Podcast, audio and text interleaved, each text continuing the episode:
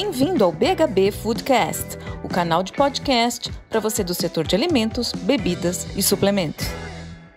Olá, bem-vindos ao BHB Foodcast. É um prazer estar com vocês aqui em mais um episódio e a gente vai falar sobre mudanças na legislação de alegações funcionais, alegações de propriedades funcionais e de saúde em alimentos. Será que vem coisa nova por aí? Bom, para falar sobre esse assunto hoje, eu convidei a Isis Costa, coordenadora de alimentos especializada em assuntos regulatórios da Visanco, para falar com a gente. Isis, bem-vinda, é um prazer enorme ter vocês aqui no BHB Foodcast. Oi, Carol, muito obrigada pelo convite. O prazer é todo nosso. É uma honra estar aqui representando a Visanco e eu estou adorando poder participar desse projeto de vocês, porque o podcast é o meu formato favorito. Então, participar de um é o máximo para mim. Que bom, que bom. Todo mundo está curtindo cada vez mais podcast, né? Dá para a gente colocar no ouvido, sair fazendo outras coisas, ainda mais de home office. Eu também consumo muito de outros outros canais de assuntos variados. Eu vou lá arrumar a cozinha, arrumar as coisas, e a gente está sempre conectado com assuntos que vão fazer a gente crescer. Então, que bom. Se você está aí ouvindo a gente fazendo outras coisas, não tem problema. Mas eu vou te falar que aqui com a Isis, gente, é uma aula, viu? Então, se você quiser também dar uma pausa, pegar seu caderninho, vai valer a pena. Isis, primeira pergunta para você. Quando a gente fala desse nome, alegações de propriedade funcional, é um nome comprido, complexo, Conta para a gente que, que, que, o pessoal que trabalha com alimentos, mas não é especializado em assuntos regulatórios, se a gente está falando aqui de claims, é a mesma coisa, não é? Explica. Sim e não. Eu falo que a gente do regulatório, a gente sempre precisa ser muito preciso e utilizar os termos que estão lá na legislação. Então, claim é realmente um termo muito utilizado pela indústria, muito utilizado pelo marketing, e a gente aqui na Visanco vai usar esse termo com os nossos clientes estrangeiros, porque a nossa comunicação com eles é em inglês. Mas aqui no Brasil a gente prefere sempre utilizar alegação. Por quê? Porque se eu abrir a legislação brasileira, eu não vou usar o termo, não, não vou encontrar o termo claim lá. O que eu vou encontrar é alegação. E aí, como você falou, são sempre nomes enormes, nomes compridos, às vezes nomes complicados.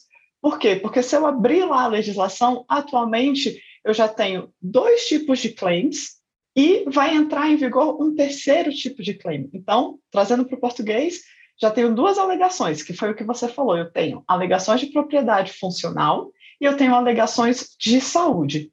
Com as novas normas de rotulagem, eu vou ter também as alegações nutricionais. Uhum. Essas alegações nutricionais, elas já existem, só que hoje em dia são chamadas de informação nutricional complementar. Então, o que, que a gente gosta de estabelecer? Uma escala de complexidade entre esses três tipos de alegação.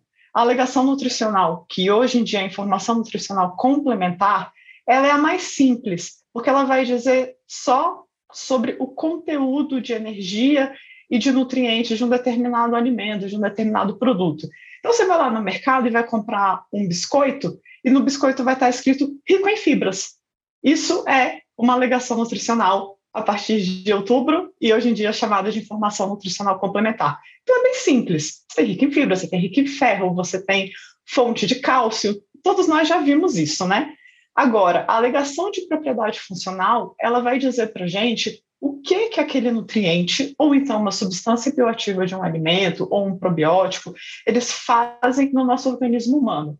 E o que eles fazem no campo de alimentos é muito importante a gente sempre diferenciar isso, é diferente do que eles fazem no campo de medicamentos. Então, em alimentos, eles vão auxiliar em funções normais do nosso organismo. Então, o nosso biscoito, que é rico em fibras, ele poderia vir com uma alegação um pouquinho mais complexa, que seria as fibras alimentares auxiliam no funcionamento do intestino. Então, para eu comprovar que isso acontece, eu já tenho um grau de complexidade maior, porque não é só eu fazer uma análise físico-química do meu biscoito e constatar a quantidade de fibras que tem ali. E aí, aumentando um pouquinho mais esse nível de complexidade, eu tenho a alegação de saúde, que aí vai fazer a relação entre o alimento e uma, uma doença e uma condição relacionada à saúde. E isso pode trazer um pouquinho de confusão, porque a gente começou a falar de doença, qual é o limite entre a propriedade de saúde e a função de um medicamento, né? Então, é um estudo mais aprofundado ainda. E aí, por exemplo, a gente tem bem poucas alegações de saúde aprovadas, porque elas são bem complexas. Um exemplo que a gente tem é que se a gente pegar a norma de suplementos alimentares, que tem uma lista positiva de alegações, a gente tem lá uma alegação aprovada para probiótico, que é relacionada à redução de risco de dermatite atópica. Então, dá para ver como vai evoluindo né, essa, a complexidade dessas alegações. Uau! Obrigada pela explicação, ficou bem claro mesmo. A gente chama tudo de claim, coloca tudo dentro de um mesmo balaio, mas é, existem níveis, como você colocou, e eu acredito que essas mudanças que estão por vir estejam relacionadas um pouco a isso, Isis. Minha pergunta para você agora é: o que está acontecendo na agenda regulatória nesse momento em relação a esses temas? Quais são as movimentações que a Anvisa está fazendo? Então, agora a gente está exatamente no meio da agenda regulatória. Começou aqui o ano de 2022, nós estamos na agenda regulatória de 2021, 2023, e ela engloba essas, esses três tipos de alegação. A alegação nutricional, ela já vinha sendo, sendo tratada na agenda regulatória anterior, em toda aquela discussão das novas normas de rotulagem, que a gente até teve aí o podcast com a Luísa Zanata, da NutriLeader, né? E esse assunto, ele permaneceu na agenda regulatória desse ano, porque elas estão dentro de um projeto chamado Aperfeiçoamento da Regulamentação de Rotulagem de Alimentos Embalados. Então, ainda tem coisa para acontecer nesse sentido aí. Só que eu sei que o nosso interesse aqui hoje, todo mundo está aqui para entender sobre a alegação de propriedade funcional e a alegação de propriedade de saúde. E aí tem um projeto específico para o aperfeiçoamento da regulação desses dois tipos de alegação. E aí a agenda regulatória ela é constituída de projetos e os projetos eles são compostos de processos de regulação. Então esse projeto da, da, da, das alegações de propriedade funcional e alegação de propriedade de saúde ele é dividido em dois processos. Um processo já está acontecendo esse ano de 2022, que é o processo de atualização de um guia de avaliação de alegação para substâncias bioativas em alimentos e em suplementos alimentares. E o outro processo vai ser a atualização da legislação que a gente tem que embasa essa, esses pedidos de alegação, a regulamentação dessas, dessas alegações aqui no Brasil. A, a, a, a gente tem um conjunto de três normas de 1999 que regem isso. Então, assim, são normas de mais de 20 anos, precisamos atualizar. Tá certo, então são duas, quase que duas, duas etapas, elas vão acontecer é, uma atrás da outra em paralelo, geralmente, Isis? Elas ocorrem juntas? Elas, elas correm mais ou menos juntas, porque elas só que elas têm, elas estão em etapas diferentes. Então, as duas já estão acontecendo porque o guia de avaliação ele já está publicado, ele já está vigente e ele está aberto à consulta pública. Agora, a revisão das já está né, aberto para o público em geral, a, a, indústria já pode ter conhecimento do que está colocado lá, ver se está de acordo, contribuir, né, pedir alterações, pedir inclusões, pedir retiradas, todas essas coisas que as consultas públicas permitem. Né? Agora, o, essas três normas que eu falei, elas, a revisão delas ainda está em análise de impacto regulatório dentro da Anvisa. Então, isso não chegou ainda para consulta externa para a sociedade em geral. A previsão é de que isso aconteça em 2023, no ano que vem. E aí, depois que vem todo aquele processo de consulta pública, de consolidação, de publicação, de prazo para adequação, tudo aquilo que a gente já viu acontecer com várias normas aí. Não, bacana. Vamos fazer o seguinte, até deixar o link dessa consulta pública aqui dentro do, dentro do nosso site, no, no podcast, abaixo do podcast a gente vai deixar bem direcionado para vocês também poderem entrar e dar uma olhada, poder participar, né? E por que, Isis, que essas, essa revisão, essa, todo esse trabalho tem sido feito pela Anvisa? É a pedido da, das indústrias? Por que, que isso foi é, elencado para a agenda regulatória desse ano, em detrimento talvez de outros assuntos, né? Porque são várias questões e, e eles escolheram colocar isso na agenda. Então, é, um, é a movimentação, é um lobby da indústria para fazer isso? Como funciona? Olha, nesse contexto de Covid que a gente está vivendo, a gente não tem como negar que está todo mundo querendo colocar alegação nos seus produtos, né? quer que auxilie na imunidade, quer que auxilie na saúde mental, porque está todo mundo sem convívio social, preso em casa, no, com a vida completamente mudada, né? Mas essa, esse contexto da agenda regulatória vem até de antes disso, né? Vem até de, antes dessa, dessa pandemia. E, assim, a Anvisa identifica essa tendência do aumento do, do, uso de claims. Eu tenho certeza que eles devem ter pedido, é, recebido vários processos, cada um instruído de uma forma diferente, porque não tem uma padronização por parte deles. Agora, o, a inserção disso na agenda regulatória partiu da própria Anvisa mesmo, por causa desse, desse sistema que eu falei de duas etapas, a consulta interna, que eles fazem uma avaliação internamente na Anvisa para detectar quais são os itens de interesse para essa agenda regulatória, e só depois colocam isso para consulta externa na sociedade, né? Então, a Anvisa deve ter percebido internamente, ela tem mecanismos também de coletar informações da sociedade de o que que, que, que a sociedade está tá achando que está falho nas normas e tal. Tem um, um, formulário lá no site da Visa para você se queixar das normas vigentes e falar, olha, não está legal, não está atendendo. A gente aqui da área regulatória, depois da publicação do marco de suplementos alimentares, teve a criação de uma lista positiva de alegações autorizadas para suplementos alimentares. E como aquilo virou uma lista positiva, a gente viu o quê? Opa, a gente também pode pedir novas alegações. Só que a gente ficou perdido em como elaborar esses processos.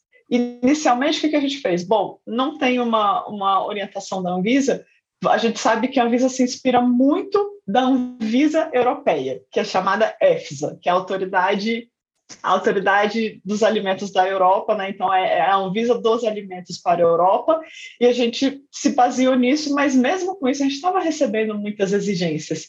E os clientes assim, a indústria ainda não está sabendo direito como que esse tipo de processo é feito, né? E é, a gente tem muito aquela cultura de um estudo. Opa, eu tenho esse um estudo que demonstra isso e eu quero embasar minha petição toda em cima disso. E hoje em dia isso já não está mais funcionando. Tá certo. Agora, Isis, todas essas mudanças impactam quais categorias? Né? O pessoal que está ouvindo a gente fala assim: ah, não, mas isso daí talvez seja mais mesmo para a indústria de suplementos Toda essa mudança também está da categoria de alimentos, está para alimentos para fins especiais, é, aonde esse, essa revisão toda vai impactar? Ó, oh, a gente que é de regulatórios, uma coisa que eu falo para as pessoas e todo mundo fica sempre impressionado. A gente tem um sistema de categorização dos alimentos aqui no Brasil. E aí tem uma lista lá, ah, leite, suplemento alimentar, produtos de panificação, todos os alimentos que você pensa de uma, de uma categoria dessas. E é, todas essas categorias vão ser impactadas, não vai ter nenhuma que não vai ser impactada. Por quê? Porque hoje em dia a gente está querendo colocar alegação em tudo. É. O suplemento alimentar, ele tem alegação, mas eu também quero dizer que o meu leite, além de rico em cálcio, o que, que o cálcio faz no organismo humano? Né? Será que o cálcio também tem alguma propriedade de saúde que eu posso colocar no meu leite? Tem várias coisas que, que vão acontecendo assim, né? Então, vai impactar todo mundo, não é só a indústria de, de suplementos alimentares. A gente tem, por exemplo, fórmulas infantis que querem poder é, comunicar benefícios para a saúde infantil, por exemplo, que hoje em dia é uma categoria de alimentos chamada alimentos para está dentro da categoria de alimentos alimentos para fins especiais, né? Então, assim, é, tem uma categoria atualmente chamada de alimentos com alegação de propriedades funcionais e ou de saúde. Qualquer alimento que traga uma alegação na legislação atual, ele precisa ser registrado na Anvisa, que é um processo mais complexo, né? É... A previsão, assim, o que a gente suspeita que pode acontecer é que essa categoria ela seja muito mais restrita ou que ela até deixe de existir, dependendo da análise que a Anvisa faça, trazendo essa possibilidade de que, de, de que qualquer categoria de alimento possa trazer as alegações, se essas alegações, a forma de comprovação, a forma de uso, condições de uso dessas alegações, seja bem regulamentada na fase de pré-mercado. Hum, isso tiraria talvez a exigência de ter uma, uma parte de, de registro mesmo desse alimento na Anvisa? Talvez essa mudança aconteça e aí a alegação só se Exato. no momento de autuação ele vai precisar comprovar? É isso? Algo, isso, é, é, é, algo assim. Porque o que acontece? A gente teve uma grande alteração que aconteceu na área de alimentos a partir da publicação do, do marco regulatório de suplementos alimentares em 2018. Né? Mudou todas as regras do jogo e essas regras continuam evoluindo, continuam mudando. Então, o que, que aconteceu quando veio essa norma de suplementos alimentares? A lista de alimentos com obrigatoriedade de registro diminuiu bastante. A gente ficou com uma lista bem restrita uhum. e agora a maioria dos alimentos eles estão sujeitos à notificação a Anvisa local, a Visa local, né, Vigilância Sanitária local. Então é um processo muito mais simplificado. Você comunica que você está começando a fabricar aquilo, você comunica que você está começando a vender aquilo. Então, é, então, no caso de suplementos alimentares, por exemplo, você tem a lista positiva do que, que você pode colocar dentro, você tem as listas positivas de qual é a menor quantidade que você pode colocar, qual é a maior quantidade que você pode colocar e quais são as alegações que você pode utilizar. E tem também algumas advertências. E aí o que, que você faz? Você tem todos os parâmetros que você precisa para fazer o seu produto. Você não precisa inventar nada, você não precisa descobrir nada, você não precisa comprovar para a Anvisa que aquilo está certo, porque você já seguiu os parâmetros que estão determinados ali naquela norma. Fez aquilo, preencheu um papel e avisou: Oi, Visa Local, estou produzindo isso aqui de acordo com essa norma aqui. Mas a gente tem exceções dos suplementos alimentares mais complexos, que são assim, pouco mais sérios com relação a risco que pode colocar a saúde da população, que são suplementos alimentares contendo probióticos e suplementos alimentares contendo enzimas, esses eu continuo tendo que registrar. Hum, então, entendi. o que a gente acha que pode acontecer com esses alimentos que hoje em dia são de registro obrigatório só por conterem alegação, se eu tiver uma lista positiva de alegação, será que esse registro se faz realmente necessário? Não, perfeito, entendi. Vamos, vamos espelhar né, o que está acontecendo com suplementos para cá. Agora, você falou de uma lista positiva. Hoje, para alimentos, existe uma lista lá dessas propriedades de alegação funcional. Nessa, né? É, é um número limitado, mas quais ingredientes estão nessa lista hoje, atualmente? O que, que a gente pode comunicar como alegação de propriedade funcional de saúde?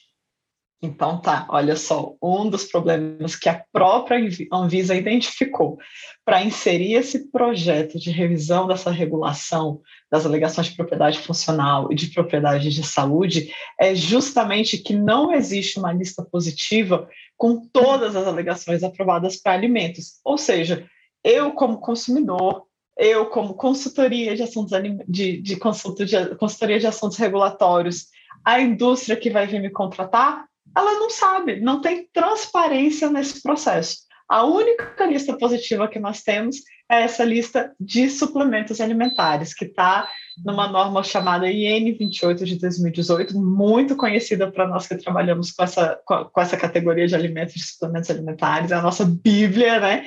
E essa norma ela vai misturar três categorias, as, as, três alegações que a gente conversou lá no comecinho desse podcast. Então, eu tenho lá listadas as alegações nutricionais, as alegações de propriedade funcional e as alegações de propriedade de saúde autorizadas para suplementos alimentares. E se eu pegar a norma na, nossa, na minha mão, eu mostro para você, são mais de 20 páginas de alegações aprovadas. Né?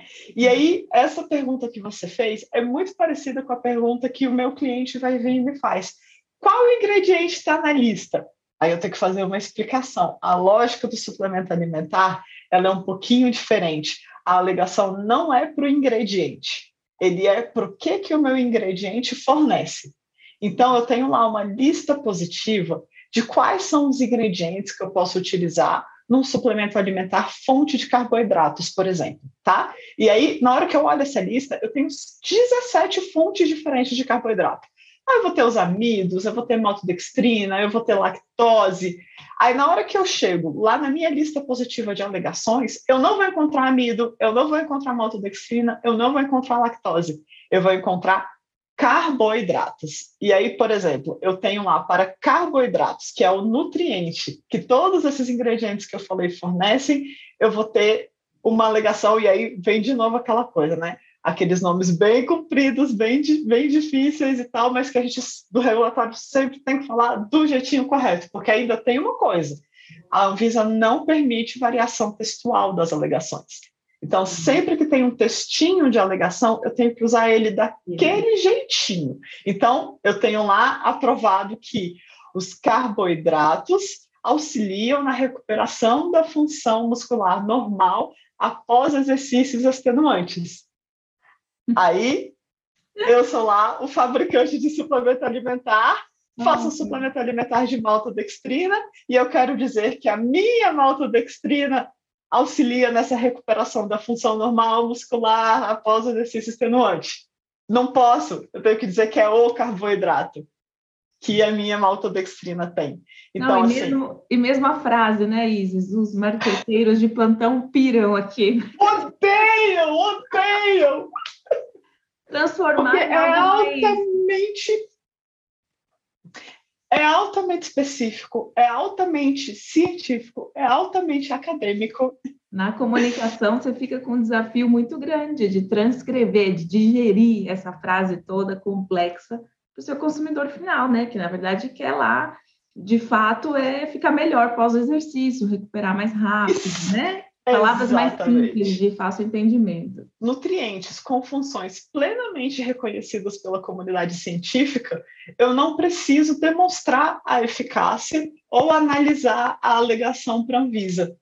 Só que aí, assim, cadê a lista positiva de quais são esses nutrientes com funções plenamente conhecidas? Quais são essas funções plenamente conhecidas? E se eu tenho as frases de alegação nesse nível que eu li para você e a respeito dos carboidratos, como é que a gente vai transformar essas funções plenamente conhecidas em uma frase de alegação? Eu, né, como é que eu vou tomar, vou, vou, vou, vou, correr o risco de fazer isso, né? Então, assim, aí tem uma história, assim, foi um rebuliço é, é, há alguns meses aqui entre as consultorias, porque uma de nós enviou um questionamento para a Anvisa perguntando se poderia utilizar alegações de suplementos alimentares em alimentos convencionais. Então, uma alegação que está aprovada para suplemento alimentar é usar num biscoito, que foi o exemplo que eu usei no início do nosso podcast. E a Anvisa falou, para funções plenamente reconhecidas, sim. De novo, quais é, são essas funções plenamente reconhecidas? E até o critério para ser plenamente reconhecido, quantos artigos, é, o, o que é o plenamente reconhecido, né? Mas eu estou entendendo, Isis, então, que essa lista ela precisa existir, assim como existe em suplementos, né? Melhorada aqui para alimentos e tudo. Mas é, para conquistar esse critério, a gente está falando da complexidade como um todo. Você acha que é por isso que nenhuma empresa, nenhuma não digo, né? Tem algumas empresas que encaram, mas eu enxergo muitas, né, dos nossos clientes também falando: ah, não, não vou nem entrar nessa briga, não vou nem tentar é, conquistar um claim novo, é, um, uma alegação, né? Falar direitinho aqui, uma alegação funcional nova com a Visa, porque é, eu não vou entrar nem nessa briga, demora muito, mais de dois anos para aprovar. Essa complexidade toda, você acha que vai diminuir com essa revisão? O que, que fica para as indústrias, né, no, no, nessa, nessa determinante da inovação? Porque aqui o nosso fórum, né, o BHB, é, é sempre para fomentar a inovação. E a gente trouxe assuntos regulatórios para dentro dessa visão, muito também por conta do que a Beth, Elizabeth Vargas, falou para a gente no nosso último evento do BHB. Ela falou sobre a, a área de assuntos regulatórios como uma peça-chave na inovação, e não aquela aquela, aquela área que fala, ah, não pode, não pode, não pode, que veta a inovação. Pelo contrário, se você está olhando para uma inovação a médio e longo prazo, a gente tem que trabalhar todo, todo esse, esse, esse background, né? Que, que fazer com que isso chegue para a Anvisa, que as coisas aconteçam, que caminhe, para você poder fazer as suas inovações. Então, o que, que você acha que, que vai mudar nesse cenário para a indústria e se vale a pena hoje, ainda enquanto não existe esse, essa alteração na legislação, entrar com um novo pedido, um novo processo para uma alegação funcionar? Nossa, várias coisas para falar, Carolina. Então, assim, vou começar com a questão de que realmente são bem poucas empresas que ousam entrar com esse pedido e daquelas que ousam entrar que conseguem ter a aprovação deles. Então, assim, depois da publicação do Marco de Suplementos Alimentares em 2018, a perspectiva era de que a IN 28 de 2018, que é a lista positiva dos constituintes e das alegações, fosse atualizada periodicamente. E aí, desde então, a gente teve duas, é, duas atualizações dessa norma, e no final das contas, a gente teve quase 90 novos constituintes inclusos, isso quer dizer lá, na minha fonte de carboidrato, que eu te falei, que eu tenho amido, que eu tenho lactose, é, alguma empresa conseguiu colocar uma nova fonte de carboidrato ali. Agora, das alegações, foram só 25 alegações. Então, a gente vê que são bem menos. E ainda tem uma especificidade, que é para eu inserir um probiótico dentro dessa lista positiva, obrigatoriamente o probiótico tem que ter uma alegação, ele tem que ter uma função. Eu não vou tomar probiótico só porque sim. E aí, dessas 25 alegações, 19 foram para probióticos, que é ou você pede alegação ou você não pede para colocar o seu probiótico na norma. Então, você é obrigado. Sobraram o quê? Seis alegações para nutrientes e substâncias bioativas. E para substância bioativa especificamente, é, foram só duas. Então, assim, é muito pouco. Você tem, 80, você tem 87 novos constituintes que foram inseridos e só seis alegações para nutriente e para substância bioativa, e para substância bioativa só duas. Por quê? Porque realmente é difícil. Então, o que está acontecendo atualmente? Essa questão da inovação, do regulatório como parceiro do PIB, né, de, de olho no futuro. A gente tem clientes que falam assim: olha, eu estou querendo desenvolver um produto, mas eu não quero que isso demore dois anos, né? Como você falou, ah, para eu ter autorização para usar uma ligação.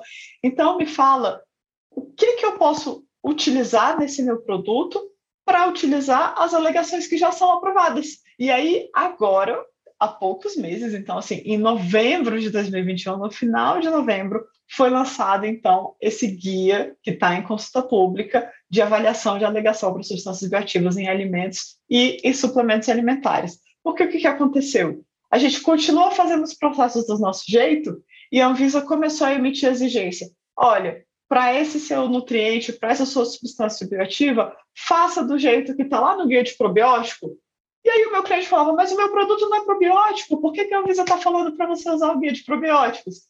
Porque ela não tem um instrumento para esse produto. E aí esse é o que mais se aproxima. Então agora a gente tem um instrumento preciso. Esse instrumento é muito parecido com o de probióticos. E aí o que, que mudou para a indústria?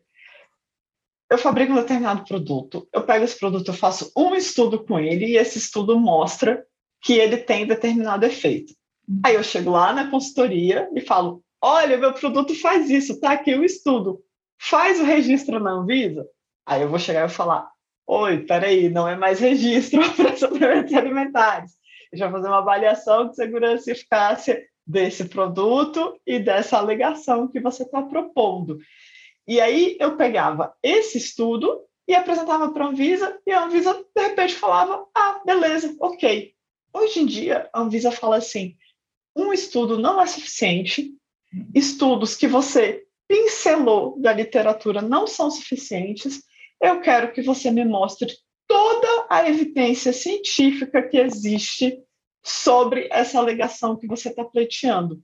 Eu quero que você faça uma pesquisa altamente acadêmica, nas bases de dados acadêmicas, com a sistemática de pesquisa acadêmica, com escolha de pesquisas de palavras-chave, de operadores booleanos, que essa pesquisa seja reproduzível, porque a mesma pesquisa que eu fiz aqui na minha consultoria, o técnico da Anvisa tem que repetir e achar o mesmo resultado, e aí eu vou recuperar toda a literatura científica a respeito daquilo, vou selecionar a literatura científica e não pense você que eu vou apresentar só os resultados positivos. A Anvisa quer ver também os resultados que foram contra o que eu estou dizendo.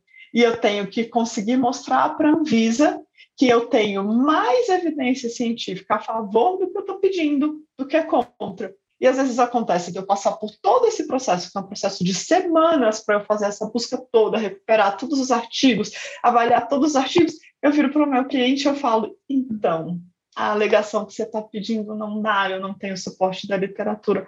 Aí o cara fica furioso. Então, assim, tem suporte, né? Eu fiz o estudo, funciona e tudo, e, e realmente é essa. E, e a, a chance disso também, depois que você. Vamos supor que você encontre os suportes, né? Que você acredita que vá conseguir pleitear. A chance disso vir como uma aprovação, estatisticamente, deve ser baixa também, né? De não voltar com outras exigências. É, então, o que está acontecendo? Que você perguntou, vai dificultar ou vai simplificar? Né? Uhum. E aí, na parte do vai simplificar, por quê? A gente espera ter mais listas positivas, correto? Certo. Mas vai complicar, por quê? Porque o nível de exigência para eu pedir novas alegações a serem inseridas nessas listas positivas está ficando cada vez mais complexo. Então, Exatamente. Então, não só essa questão de apresentar todos os estudos da literatura, mas também uma questão de que a Anvisa agora está publicando instrumentos de avaliação da qualidade dos estudos.